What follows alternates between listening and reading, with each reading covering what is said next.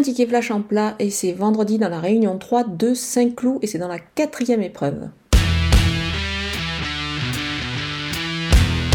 Le numéro 9, Gold Player, reste sur une plaisante victoire dans un handicap. Il a certes été pénalisé au poids, mais je pense qu'il devrait pouvoir euh, répéter dans ce lot. Il semble avoir quand même pas mal de marge.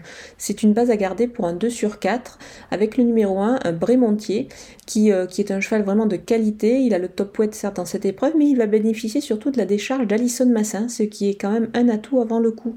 Donc vous pouvez les associer pour le 2 sur 4.